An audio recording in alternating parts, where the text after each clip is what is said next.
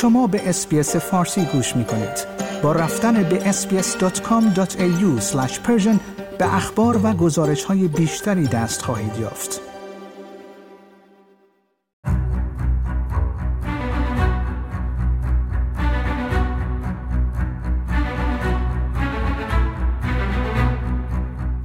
ایالات متحده می‌گوید به تلافی کشته شدن سه نظامی این کشور در مرز اردن و سوریه یک فرمانده ارشد گروه کتایب حزب الله که مسئول حمله به پایگاه برج 22 بوده است را طی یک حمله پهبادی هدف قرار داده است. آیا این گونه حملات تلافی جویانه تغییری در نحوه رفتار گروههایی از جمله کتایب حزب الله ایجاد خواهد کرد؟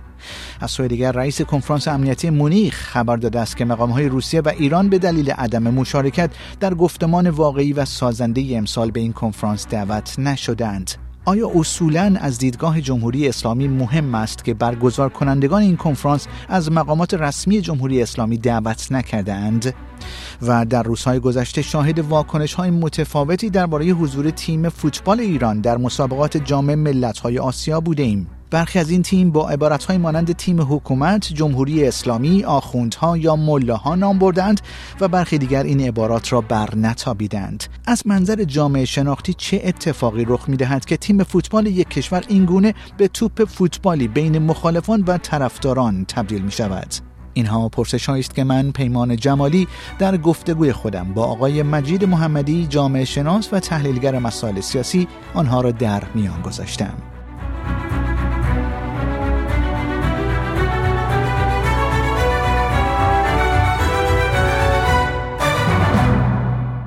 جناب آقای مجید محمدی بسیار سپاسگزارم که دعوت اسپیس فارسی رو برای شرکت در این گفتگو پذیرفتید. آمریکا میگه که به تلافی کشته شدن سه نظامی این کشور در مرز اردن و سوریه یک فرمانده ارشد گروه کتائب حزب الله که مسئول حمله به پایگاه برج 22 بوده رو طی یک حمله پهبادی هدف قرار داده. آیا به نظر شما این گونه حملات تلافی جویانه تغییری در نحوه رفتار گروههایی از جمله کتائب حزب الله ایجاد خواهد کرد؟ این گونه حملات که از اون تحت عنوان دیکپیتیشن یا زدن سر گروه ها و سازمان ها یاد میشه و سران گروه های تروریستی رو هدف قرار میده بسیار موثره. اگر با این شروطی که خدمتتون عرض می‌کنم یک اینکه مستمر باشه دو همه گروه های تروریستی رو که رهیافت تهاجمی دارند در بر بگیره و سه با هدف قرار دادن منابع مالی و مسیرهای دریافت سلاح اونها همراه بشه. باید منتظر ایستاد و دید که آیا حملات دولت بایدن سران حوسی ها گروه های متعدد هشت شعبی مثلا مثل نوجوا در عراق و فرماندهان منطقه‌ای سپاه قدس در عراق و یمن و سوریه رو شامل خواهد شد یا نه و انبارهای موشکی و پهپادی اونها رو منهدم خواهد کرد یا نه. این گروه ها چون انگیزه سیاسی برای کسب قدرت در منطقه خود با کمک جمهوری اسلامی و نیز دریافت منابع مالی از رژیم تهران رو دارند بدون برخورد نظامی مستمر عقب نخواهند کشید. داعش با همین روش قدرت آتیش خود و حدود هفتاد تا 90 هزار نیروش را از دست داد. حملات محدود کارکرد اختاری خواهند داشت. و نه بازدارنده رئیس کنفرانس امنیتی مونیخ خبر داده است که مقام های روسیه و ایران به دلیل عدم مشارکت در گفتمان واقعی و سازنده امسال به این کنفرانس دعوت نشدند. جمهوری اسلامی ایران آخرین بار در سال 2021 در کنفرانس امنیتی مونیخ شرکت کرده. آیا به نظر شما اصولا این اقدام از دیدگاه جمهوری اسلامی مهم هست که برگزار کنندگان این کنفرانس از مقامات رسمی جمهوری اسلامی دعوت نکردند؟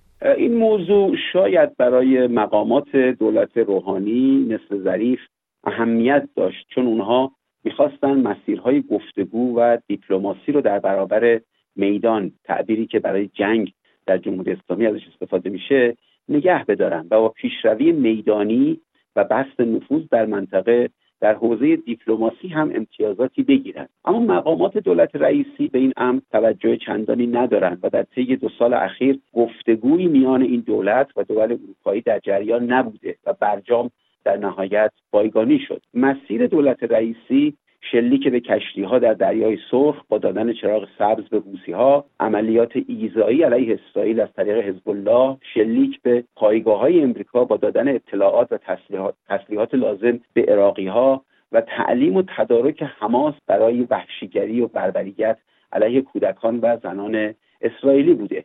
اونها فکر می‌کنن از این طریق امتیاز بیشتری می‌گیرند. چون دولت بایدن و اتحادیه اروپا رو ضعیف و مماشاتگر می‌دونند و البته اونها چنین هستند تا زمانی که دول اروپایی خطر تمدنی و وجودی این گروه های تمامیتخواه و مملو از تنفر و خشونت رو درک نکنند آش همان است و کاسه همان. در روزهای گذشته شاهد واکنش های متفاوتی درباره حضور تیم ملی فوتبال ایران در مسابقات جام ملت های آسیا بودیم. برخی از این تیم با های مانند تیم حکومت، جمهوری اسلامی، آخوندها یا ملاها نام بردند و برخی دیگه این عبارات رو بر نتابیدند. از منظر جامعه شناختی چه اتفاقی رخ میده که تیم فوتبال یک کشور اینگونه به توپ فوتبالی بین مخالفان و طرفداران تبدیل میشه؟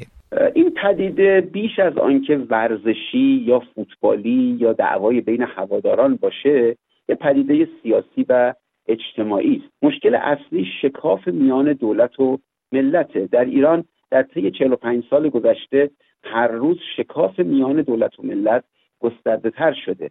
از همین جهت اکثریت نزدیک به 80 درصدی مردم نهادهای دولتی و عمومی رو نهادهای ملی نمی‌دونند. مثلا مجلس. چون این نهادها در خدمت رژیم و تبلیغات و سرکوبش هستند. نمونه دیگرش سازمان صدا و سیما. این موضوع در مورد نهادهای سیاسی مثل مجلس و دولت و نهادهای اجتماعی مثل تیم ملی یا جشنواره ها یا روزهای تقویمی مثل روز مادر روز پدر اهمیت بیشتری برای دو طرف پیدا می‌کنه مخالفان بالای 80 درصد که مردم رو هم در بر می‌گیره این نهادها رو ملی نمی‌دونن و حکومت اصرار داره که اونها ملی هن. این اصرار دو طرفه که هر دو طرف برای برای در واقع دیدگاهشون استدلال های خودشون دارن در مواردی هم به تنش منجر میشه. مثل حمایت یا عدم حمایت از تیمی که به جام جهانی یا مسابقات فوتبال آسیایی اعزام شده. تا زمانی که ایران به جامعه دموکراتیک و باز و شفاف با حاکمیت قانون تبدیل نشه این شکاف باقی خواهد ماند و دعواهای مختلف رو ما بر سر موضوعات و نهادهای متفاوت خواهیم داشت. جناب آقای مجید محمدی بسیار سپاسگزارم که وقتتون رو به اسپیس فارسی دادید. لطف دارید. like، share، comment. اسپیس فارسی را در فیسبوک دنبال کنید.